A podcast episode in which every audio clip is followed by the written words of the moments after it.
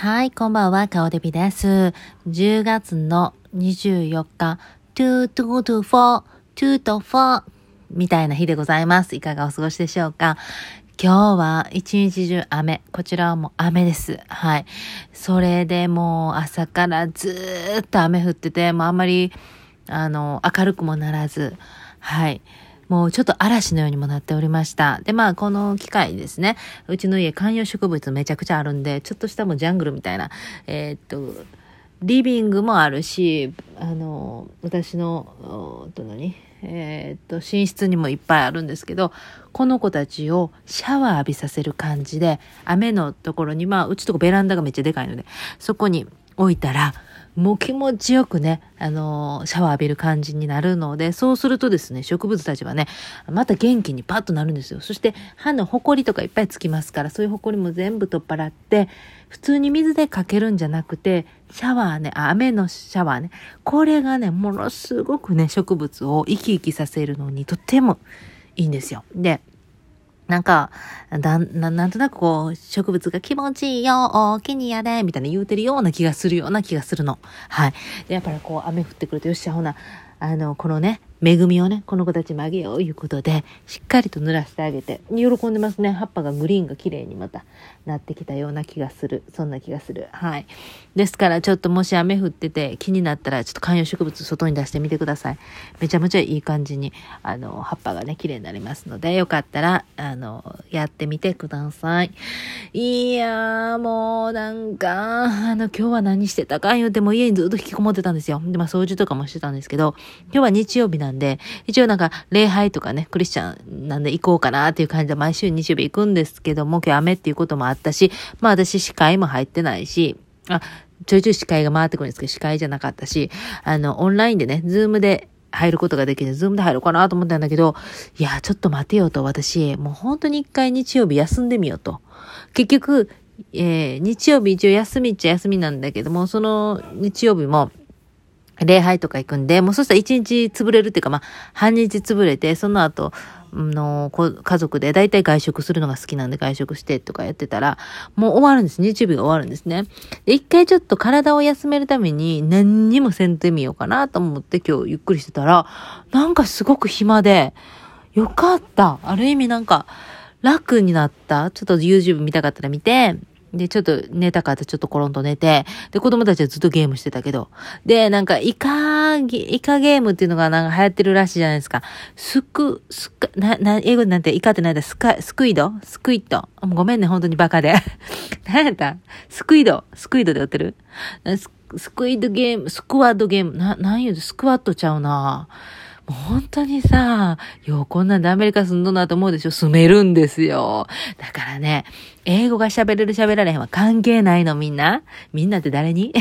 あのね、英語とかね、英語喋られへんから私はアメリカに住まれへんと思ってる人おるでしょ？そんな関係ないねんで。えんやで。これは完全にえんやと思うねん。だって、アメリカに絶対住みたいって言ってる子で、大概留学で帰ってくる人ばっかり見てるから、あ、私は子供の時から絶対にアメリカに住むんだとかは言って、言ってたっていうか物物心ついたちゃうちゃうちゃう。16歳の時に初めてアメリカにホームステイしたんですけど、2週間。で、それっていうのは、もうすごく私シャイな人で人見知りが強かったんで、あのー、言葉が通じないところに行けば、きっと自分から話しかけて、知らん人にも話しかけていくんじゃないかなと思って、16歳の夏に、えー、ホームステイに行ったのがきっかけ。で、その時はボストンの近くのピーボディとかいう街に行ってたんですね。セーラムとかって魔女狩りがあったところのすぐそば。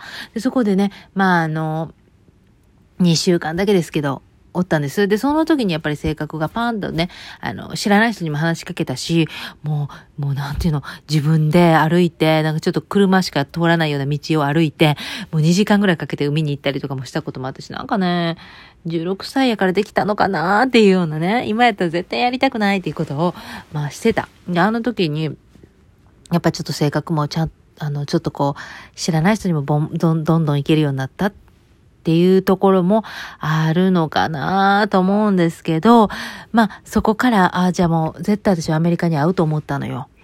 あのー、昨日もその話したけど、やっぱり日本ってみんなと一緒じゃないとあかんとか、一緒にしといた方がいいとか、あのー、同じもの持っとかなあかんとかね。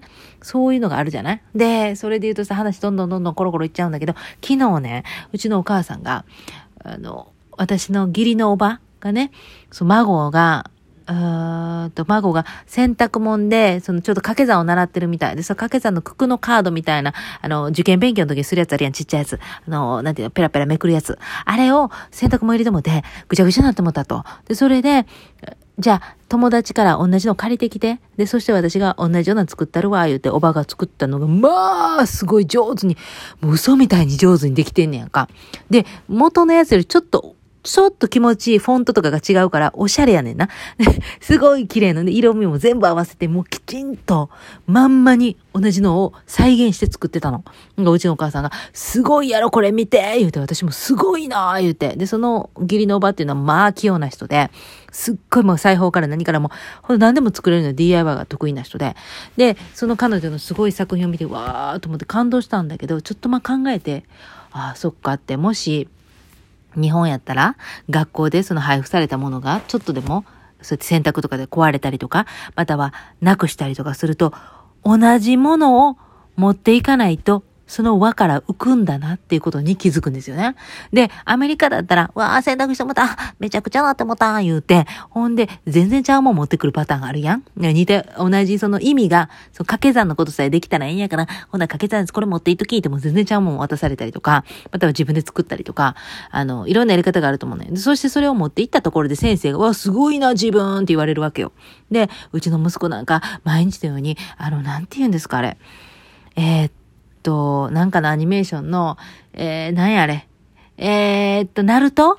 ナルトってやつあるでしょ？あの、ナルトの、えー、なんちゃら組の、イタチ、イタチが好き言ってたかな？なんか赤い雲のやつが書いてあんの。うん。で、その、ナル、ナルトのマークの、あ頭につけるやつと、なんていうの？鉢巻きみたいなやつと、そのジャケットみたいなの着ていつも行ってんの。しかも指輪付き、ネックレスもついてる。それを、ワンセットで行くのよ。で、そしたら先生が、あ、イタチが好きなんか？みたいな感じで、あの、かっこいいなって言われるし、あの、上の年の子らからも、あの、イタチとか言われるんだとか言って、すごい嬉しいと言ってたんだけど、こんなん日本じゃ絶対ありえないし、こんなんしてたらあかんし、あの、何してるんですかって、ジン君、入り口だよ。ジン君、指輪外しなさい。ネックレス外しなさい。何ですか？その鉢巻き。いらないからって。で、そのジャケットもやめなさいって。っていうかもう制服があるし、みたいなね。スモックみたいなの着てたやん。いやー、やっぱりなんかうちのコーラ改めて、いや、日本で育ってなくてよかったって思って、私が無理やもん。私がそこに合わせていけない。子供をさ、そういう風にさ、きちんと合わせれない。私今までずっと日本で子供の時もずっとそれが嫌でさ、みんなと同じじゃないとあかんとか、もうめんどくさーみたいな、もうさ、合わせなあかんとかめんどくさーみたいな。トイレ一緒に行こう、めんどくさーみたいな。トイレなんか尿意なんかさ、みんなそれぞれちゃうのにさ、なんでさ、便所な、あの、ツレションみたいなことせなあかんのめんどくさーみたいな。で、学校やったら一緒に、あそこの、あの、何だっけ、ファ、なんか、あそこ行くやん。ファミマじゃなくて、まあ、まあ、コンビニも行くけど、えー、っと、ファミレスとか行って、なんていうかしようよ、プリクラ撮ろうよって撮りたくないし、みたいな。わかる？プリクラばっかり撮りたくないし、みたいなね。で、まあ、私もその高校時代はなんか、えー、行く行くとか言ってたけど、全然おもろないなとか思いながら、過ごしてたのよ。で、それでもこんなんでずっと一緒やっていかなあかんのかな、めんどくさーと思っとったんよ。そしたら、専門学校が、デザインの専門学校で、ほんだら、大阪に出たんですね。そしたら、やっぱもうこのうちの地元から2時間かけて出たら、世界は全然違うかったんですよ。もう大阪なんかもうわっけわからん人ばっかりやん。おもろい人ばっかりやん。ほんで、刺激しかないわけよ。そして、専門学校も、専門、あの、デザインの専門学校なんで、もうぶっ飛んだ人ばっかり。ほんで、もう、私がけ、なんか変やなと思ってたのに、もう私なんか目じゃないぐらい変なやつばっかりなんよ。で、そこで、わあ、よかった思って、やっと居場所ができたと思ったんよ、ぶっちゃけ。だからそれぐらいですね、日本に馴染めないんじゃなくて、日本のその輪の中に、えー、っと、そういう、えー、みんな一緒だよ、右向け右みたいなことが苦手だったあ子供時代を考えながらね、そのね、おばがね、義理のおばが作ってたそのみん、ぴったり一緒のものを再現してるその姿とかも見て、ああ、じゃあこうじゃないとやっぱ浮いてしまうんだなって、そして本人も嫌なわけよ。みんなと違うことやったら困る困る。みんなと一緒じゃないと困るって思うやん。絶対思う。そういう場所におったら絶対思うから、なんか、なんかすごくね、ああ、こういう世界なのかって改めて思った。いやー、なんかもうご飯一つも重いお弁当、お弁当よ。アメリカのお弁当、適当。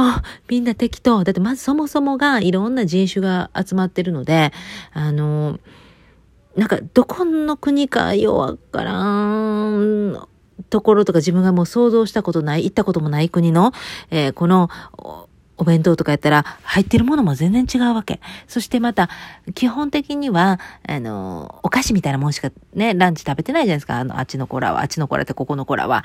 で、うちの息子も、えー、そういうのに慣れてうちの娘もそうで、初めは幼稚園の時は、えー、日本のうん、日本語を喋る幼稚園に入れてたので、みんな比較的日本のお母さんなんできちんとしたお弁当だったのね。でも、ちょっと作るのめんどくさかったけど、まあやってたんよ。まあそれはまあ主婦だったっていうことまでまあできたけど、今やもう働きながらそんなことやってられない。だから日本のお母さんどうしてんの？キャラ弁とかもやったりするじゃんほでなんかもう、綺麗にお弁当箱自体がきちんとして、このきちんとこういろんなもん入れてるやん。ほんで、あ、この隙間どうしよう。私の友達が言ってた。この隙間どうしようと思ったらズッキーニに助けられました。みたいな。ズッキーニをスライスして入れました。みたいな。え、その隙間あったらあかん？あってええよ、もう。その隙間になんかお菓子でも入れときんか、言うて。あかんねんな。お菓子なんか入れたらそんなとんでもないことでしょね。でもね、アメリカだったらもう適当じゃないですか。だからおにぎりも出すだけとか、私今はね。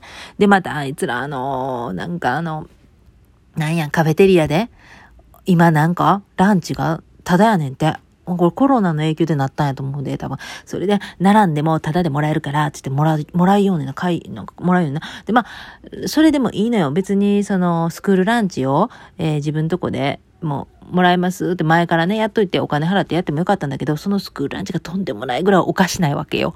お菓子やね、ほとんどお菓子。クッキーとかね。え えー、みたいな。もうそれやったら、一応お願いやからうちが持ってくるおにぎりぐらいにしといて、みたいな感じでおにぎりも出してるんですけど、で、まあ、それと食べながらしてるんだけどね。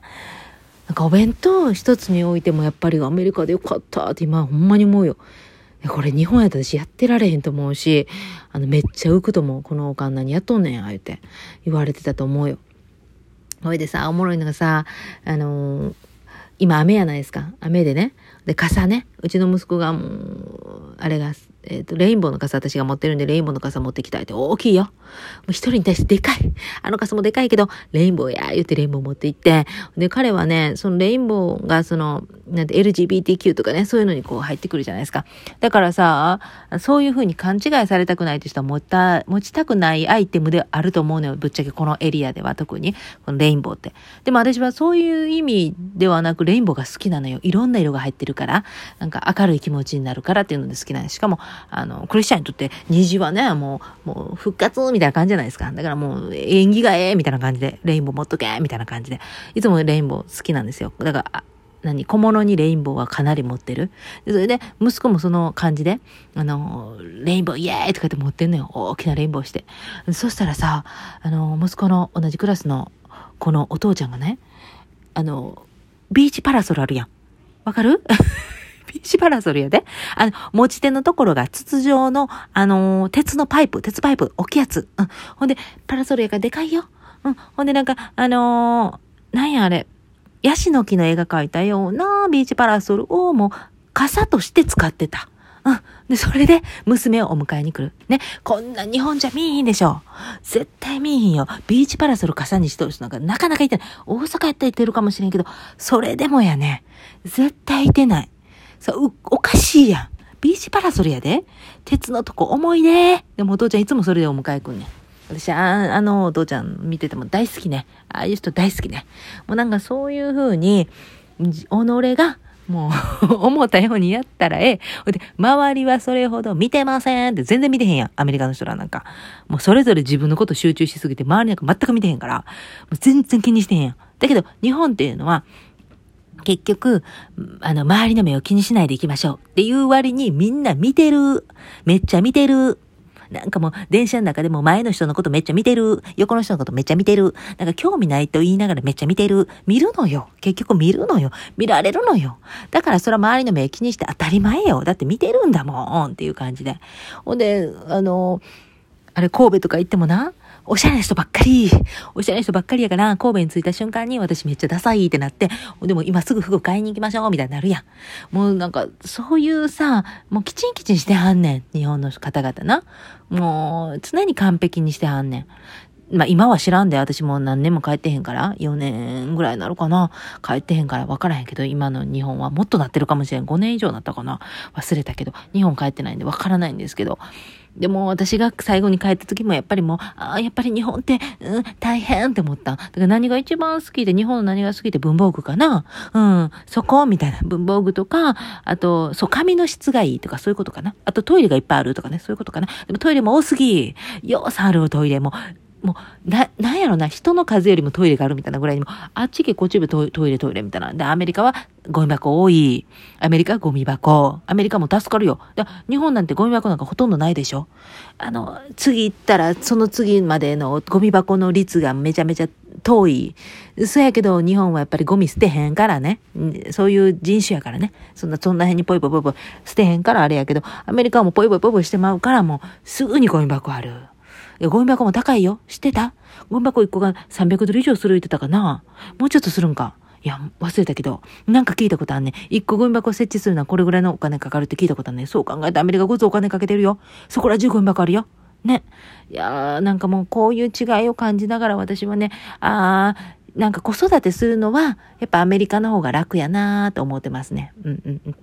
なんか、あのーな、なんや、子供たちがね、えー、っと、日本語学校みたいな、行ったんですよね、ちょこっとだけ。そしたらね、その日本語学校っていうのはもう超日本なんですよね。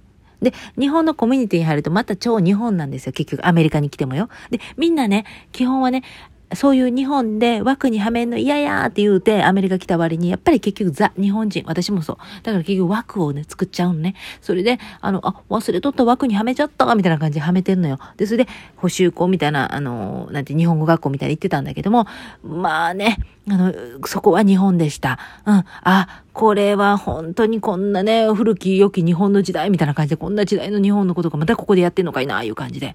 ね、そこはすごいでしたね。うん。で、また、あの、仕事場も日本の人の環境で、そしたら、その方々も、えー、っと、確か、あの時代に来てはんねん。学生運動とかの時とかやともね、あの、竹の子族みたいな時なんかあったやんな。ああいう時に来てはってヒッピーとかの時代やから。だから、あのー、ちょっと海外に出て、ね。で、なんかちょっと新しい、なんかだから第二世代みたいな感じちゃう？第一回目は、第、えっ、ー、と、一世とか二世の時代で、ちょっと日本で、あの、ゴールドラッシュって言うんですか？知らんけど。なんかちょっと、あの、出稼ぎするで言うて、ごっつ儲かるで言われて、ほんだら行ってこんか言うて、田舎の人らがやな、あの、人集められてやな、ほんだら行ってこようか言って、一旦が大、えー、アメリカン一世とかね、二世の時代じゃないですか。で、その次にまたね、その竹の子族かなんか知らんけど、ラッパのね、ズボン履いた。で、ヒッピーの時代、あの時に、学生運動とかの時代に、俺らは、なんか、枠にはめられたくねえぜ、言うて、アメリカに来た人らが、まあ、第二世代みたいな感じで来てるやん。その方々が今、60代ぐらいだと思うねんけども、その方々も結局、アメリカに住んでも、結局は、結局は日本のその、枠にはめるとか、肩にはまる輪を大事にする、重んじる、みたいなところに戻るんですよ。ほんで、そういう方々もちょっと思い出した方がいいと思うので、私も忘れてた。あ、せやった、せやったって、そんなが嫌いでアメリカ来たのに、なんでまたそんな、あの、人の意見だったりとか、人の価値観に合わせていこうとかしてたんやろ私は私やんかん、言って。えらいなんか、アメリカ来てから優等生になって思って、どないしてんの私は、言って、思ったのよ。だから、そういう60代の方々にも思い出してごらん、言って言いたいわ。うん。あの、こっちに住んでる日本人の60代のあの方々もな、アメリカに来たくて来た人たちやで。いや、日本から別にわざわざアメリカに来たくて来てない人もおるのよ。言ったら、旦那さんのあれでついてきた人とかね、あの、うちの友達の人見ねやんだって、だって、あの予期せぬ感じで、まあ予想になくてアメリカに来たって人もいるのよ。そういう方々は、あの、まあザ・日本でね、いいと思うんですよ。だって、日本のね、あれで来てるんだから。だけど、もうあ日本の漢字が苦手でアメリカに来たパターンなのに、結局アメリカに住んでたら、だんだんまた日本の、なんていうの、えー、自分のね、その嫌やった部分が出てくるとかね。おもろいね。で、それでそういう人たちには伝えてあげたい。目覚めようって言ってね、伝えてあげたいのよ。うんうんうん。でもね、やっぱりそこがいいところかな。うん、いいところ？うん。そこは結局日本の良さも持ち合わせてますということです。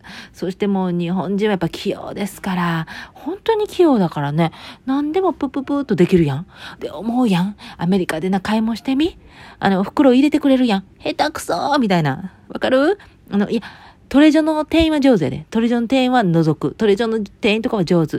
でもなんか、あの、ちょっとしたものを売ってるところとかだったりとかすると、え、なんでそことそこでテトリス下手かーいう感じで、そう、そうやって重ねるなよーとかね、こっちがやりますみたいなね、とかね、そういうちょっとしたことでも苦手よ。で、あの、ラッピングするのとか苦手よ。あの、皿とかでもさ、ちょっと割れ物やったりすると、日本人やったら、ちゃちゃちゃちゃーっと包みよるやん。あんなもう、チュチュチュやん、うちらからしたら。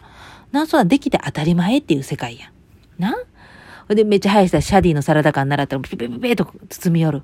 でもそんなこと、アメリカの人できよらへん。だからアメリカの人ちょっと器用なの見たら、うわーってアメイゼン言うとで。で、私なんか言ったら、ちょちょちょって言ったら、うわー言うて、びっくり言うて。それぐらいに、もうなんか、ね、全然ちゃうのよ。だから日本って人ってすごいのよ。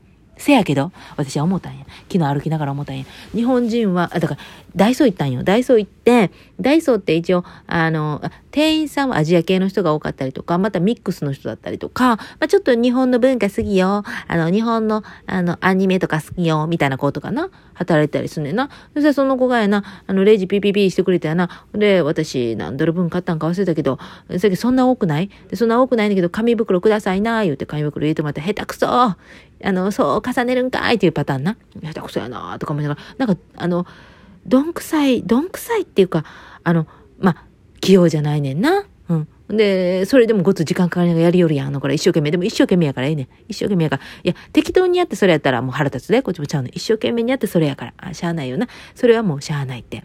うん。持って生まれたもんやから。うん。って思いながら考えながら歩きながらね。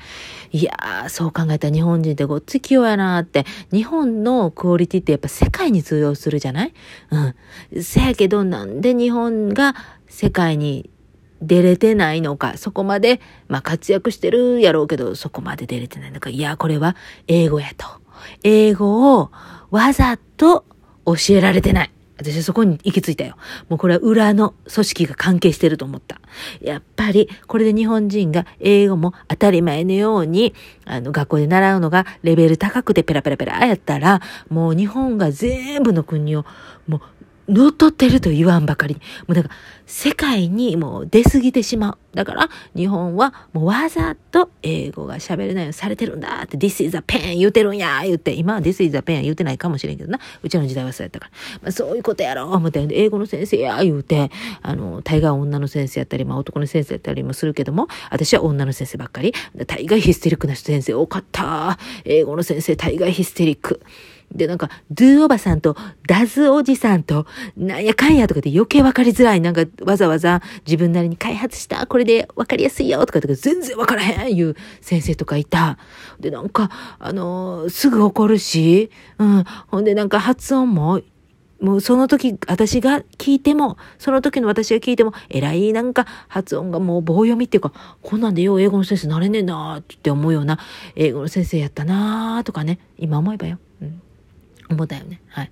そういうね、だからわざと日本は、その今はね、違うと思うけど、わざと私らの時代とかはもう英語教育をあんまり入れないようにされてたと思うわ。だってもし英語できてみうちらがもう当たり前のようにやで、英語みんなができてみもうそんなもん世界でもごっつい活躍しまくるじゃない。そしたらもう世界をもう滅びる。もう日本人だけみたいになってしまうような、そういう裏の組織が働いたとしか言いようがない。私はそう思ったね。そう思いながらこうピーッと歩いとったわけよ。ほんで、なんかもう一つ思いついたんだ。今ほら、裏組織が私を、脳をこう支配してるわ。ピッとわからんようにされてる今。絶対そうよ。そういうことやと思うよ、私は。うん。いやー、なんかね、そういうことをね。何の話しとった私？え？何の話しとった私？わからへん。あ、で、ちなみにこう報告しときますけど、大運動会は昨日はありません。開催されてません。雨もひどいしね。もうそんな運動会どころじゃないわよっていう感じでされてません。ですから記録は更新されてません。そこはやっぱちょっと伝えとかなあかんよね。皆さんやっぱり、皆さん、うん、あの気になってる方は、いや、いないよね。いないけどね、ちょっと言いたい。私はこれちょっと言うときたい。そして今やん。私これずっとこの小さなノートの活用術っていうのやってるじゃないですか。やってるじゃないですかって知らない人は、まあ、あの、知ってください。私は小さなノートの活用術って本を読んでから、あ、なるほどなって全部が、あの、私に、あのー、スパンスパンスパンと、なるほど、それで私はノートを書かないとき、書いた方が、自分にとってノートを書いた方が、とてもいいと思ってたんだけども、続かなかったんですね。それっていうのが大きなノートだったりしたっていうね、そういう話をしたんですけども、この小さなノート使い出して、本当にね、使い出したのがいつでしたっけ？何日からやったんかな？もうね、毎日書いてんの。そしたらね、もうね、すでにね、半分以上書いてるんだけど、毎日書いてんの。いろんなこと気づいたら書いてやってんねんけども、これね、小さなノートの活用です。ええー、こと言ってはんねん。これ、これをちょっと紹介したかった。もやもやの毎日を変えるのは決して難しいことではないと。そのためには思考や行動の中間地点を作るだけ。その思考や行動の中間地点がこの小さなノートなんですよって言ってるんですよ。すごくないですか？で、なんで大きなノートがあかん、あかんとは言ってないんだけど、大きなノートっていうのは、あの、1ページを終わらせるのに、えー余白を埋めるためには結構な時間と労力がかかる。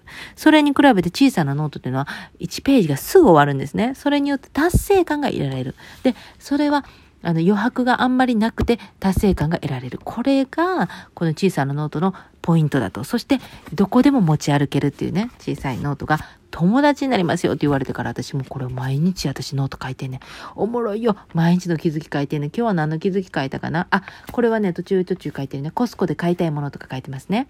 で、今日の、あ、今日の、あれは、えー、そうですね。おばあさんがね、えー、言ってた言葉を書いてますね。えー、一人暮らしのおばあちゃんでも90何歳、えー、クリスチャン。で、私は神様のことしかわかりませんっていうね、おばあちゃんです。すごいやろ、素敵やろ。そのおばあちゃんが、一人暮らしで寂しいとか悲しいとか思わないです。だって神様がいるからって言って、かわいい。ズキューンっていうね、それをね、ちょっと書きましたね、私ね。はい。そういう言葉を言ってましたね、言うていうのと。あとはね、あ、 Bobbi Brown って書いてね。私ね、そう。またね、化粧品を買ったんです今日。あ、その話さして。私ね、あのークリスマスの、ホリデーのね、コフレ？そうなんか、ホリデーだけ出てくるやつあるじゃない？ああいうのね、買うとね、そこでお得でね、買えたりするじゃない？で、ちっちゃいパレットだったりとかして、試したかった色とかを、えー、ちっちゃくね、いろいろ出てきたりとかするじゃない？あれね、あれね、あれでね、あの、ボビー・ブラウンの、このちっちゃい、シャドウのクリクリクリって塗るやつがあって、それをね、買ったのと、あとは、あれを買いました。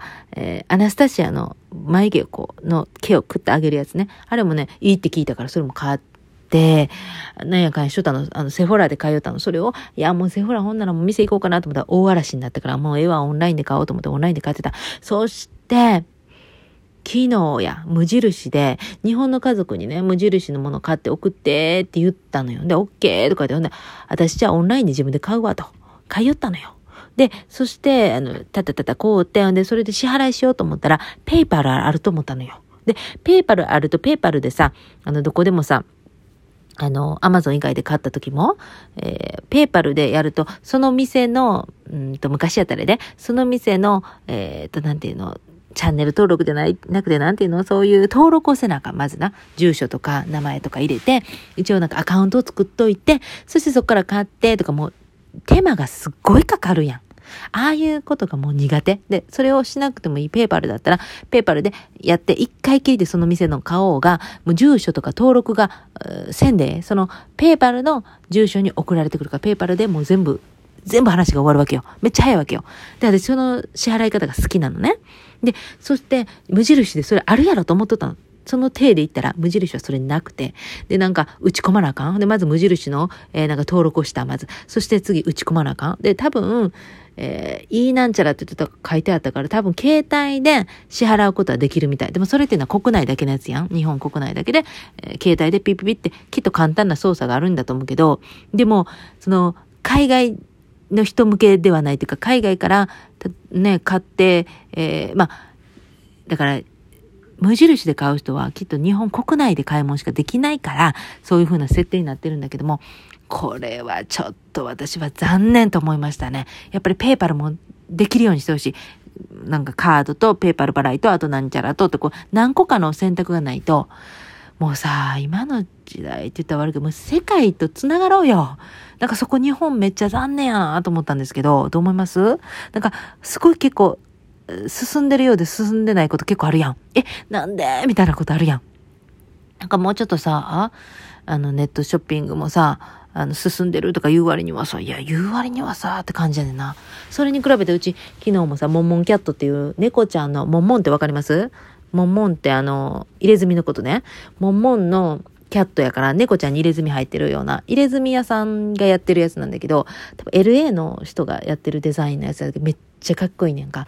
猫ちゃんの、え、なんて、江戸猫みたいな感じで、うん、そういうまデザインの服とか、あと、お人形さん一個持ってんねんけど、そのモモンキャット好きなんですよ。で、モモンキャットでもう、あ、初めは、ごめんね、話がもうちょっと飛び飛びで。無印の店員さんが持ってる、あの、サコッシュ、ペンとかさせて、あとノートもさせて、みたいな、肩か、肩からもかけれるし、腰にもつけれるしっていう、作業用のなんかそういうのがあるのよ。あれ、ええのよ。あれ、あれ欲しいなと思ったのよ。でも、もうその無印がパパパって買い物できないもんで、もうええわ、思って、もうええ言うて。ほんで、もうそしたら、もう、ちょっと前からちょっと見てた。じゃあ、モモンキャットで買おうと思って、モモンキャットのショルダーバッグ。45ドル案外高い。で、ちっちゃいのにはね、めっちゃちっちゃいのにね。45ドル。で、送料やうんぬん、あの、なんかタックス入れたら58ドル案外高いで。めっちゃちっちゃいやつだからな。携帯しか入らんぐらいやからな。でもそのサイズが欲しかったの。そのサイズでノートとペンが入ればいいのよ。で、そのサイズでちょっと欲しかったの。で、手作りもしたんだけど、あんま納得いかんかった。やっぱりさ、手作りのやつもいいねんけどさ、いいねんけどさ、でもちょっとちゃうねんな、みたいな感じでずっとちゃうねんなって。で、モンモンキャットのやつ買ったのよ。そしたらモンモンキャットはやな、安野の上でやな、ペーパル払いがピッてあるからやな、モンモンキャットで買い物したのは、今回、あの、オンラインで買ったのは初めて。だけども、スムーズなのよ。で、これでね、チャンス逃すっていうかさ。で、 Sephoraもスイスイスイやん。 Sephoraだってもう、あの、なんていうの、いちいちと、なんか、あの、ビザカードがどうのこうの打ち込まんでもスイスイスイやん。もうこれなんよな。結局無印さん私という客を逃したやん。な？私なんぼでも買うのに、スムーズやったら。だから、お金の支払いがスムーズで簡単って言ったら、それだけでもね、あの、もう本当にね、違うよ。だから、 PayPal払いしてくれないかな。 PayPal払いつけてほしいよな。ほんまに、それは思いましたね。ぜひちょっと検討してください、無印さんっていう感じなんですけど、誰に向けて、無印さんに向けて、絶対無印さんの関係者聞いてないけどね、32分も喋って、お前喋りすぎやろみたいな。なんか、20分ちょいぐらいがいいですっていう話を聞いたんだけど、あ、最後に言わして。今日から私、レーザー脱毛始めた。あの、例の、トリアだったと思う。トリア？トリアだったかな？トリアっていうやつ。パチンパチンってやるやつあれね、あのー、だいたい500ドルぐらいしようのよ。450ドルぐらいしようのよ。実物はね。だけど私 eBay で買ったんで中古のやつで、まあ、クオリティですよ、みたいな感じで書いてるやつを150ドルぐらいで買ったんですよ。すごいお得よ。で、しかも、全然新品同様やったの。で、来たらね。それ充電して、ちゃんと充電して。そして、頑張ろうと思って、私、20代の時やん。それ言ったよね。レーザー脱毛行って、で、2回、3回ぐらいでも剛毛なんで私の毛ってかなりね、毛深いんですよ。だからね、もうなかなか薄くならなくて脇とか。で、あのー、結局通いきれずに終わったのね。だからもう全然毛があるわけよ。まだまだふっさふさ。もう一生懸命毎日のように、あのー、頑張ってますけど、やりました。今日やりました。で、毛がやっぱり多いもんで、やっぱ痛いんやろうな。めちゃ痛いね、あれ。脇なんかとんでもないぐらい痛い。ペチッ、ああとかなりながら、V ゾーンなんかめっちゃ痛いからね。で、V ゾーン頑張ってやらないと、もうずっと抜いてたんだけど、やっぱ抜く方が痛くないな、ぶっちゃけ。意外と。で、抜く方が完全に、あの、その場で取れるから、でも、もう、ちょっともう、気合入れようと思って、今日からやったんで、次2週間後にやれっていうことで、あの、髭から何から全部やってんね、今。頑張ってね。これ結果どうなっていったかっていうのをちょっとお知らせしますね。でも本当にね、気合がいるね。綺麗になるってこんなに気合いるんだって。で、しかもこのパチンってなって痛くてさ、ちょっと熱い痛いわけよ。で、レーザー、家庭用のレーザー脱毛っていうのはこのトリアっていうやつしかないねんて。で、光脱毛っていうのは、ケノンかなんかしらあんなはいっぱいあんねんな。で、その光脱毛は全然効かへんと。でもこのレーザー脱毛のやつはほんまに医療用に近いので、かなり、あの、そうやって医療のレーザー脱毛言ってるのと同じ効果になりますよと。で、レベル5まであんだけど、そのレベル5でやってる人は結構な、あの、なんていうの？変化が出てるのよね。でも私はもう3でも痛いから。1は痛くないけど、3でも結構痛いよ。で、それで足とかはまあいいねんけども、薄いとこね、脇とかね、めっちゃ痛いのよ。で、それ頑張ってんのでさ、こんな痛い思いしてさ、毛なくならなあかんのって思ったらさ、めっちゃ鬱みたいになってきてさ、わかる？この、この脱毛で私鬱になるんちゃうかなと思って、もうそう考えたらさ、綺麗になることは鬱になるんだねとか言いながら、綺麗になるって本当にね、大変なことよ。本当に痛み伴うってね、これどうにかならんかな、なんか冷やしてからやるっていうのがね、まあ、あの、レーザー脱毛行ってた時もそうやってた。お姉ちゃんが冷やしてくれて、そしてパチン、冷やしてパチンみたいなやってたからやってみたけどさ、それでも痛いわ痛いわ。なんとかならんかな。表面麻酔みたいなの買おうかなとかも思ってます。でも、いいですよ。なんか効いてる感があるわ。こんだけ痛かったら効くやろっていうね。だからこれどうなったかまたお知らせします。今日は35分も喋ってしまいましてすいませんでした。今日は、あの、お友達と、えー、っと、定例会議って言って、LINE でお話しするって電話して、喋ることもできました。にもかかわらずまだこの35分も喋ってると私すごい。今日は誰にも会ってないからでしょうね。すごいあの、元気なんです。エネルギーすごいって感じでありがとうございました。えー、っと、これからもよろしくお願いします。お前誰みたいな。明日もどうぞよろしくお願いします。明日はきっと晴れると願いたいです。明日はコスコに行きたいから、頑張るぞということで、皆さん今日も素晴らしい一日にしてください。36分、2秒、3秒、4秒聞いていただいてありがとうございます。オーバー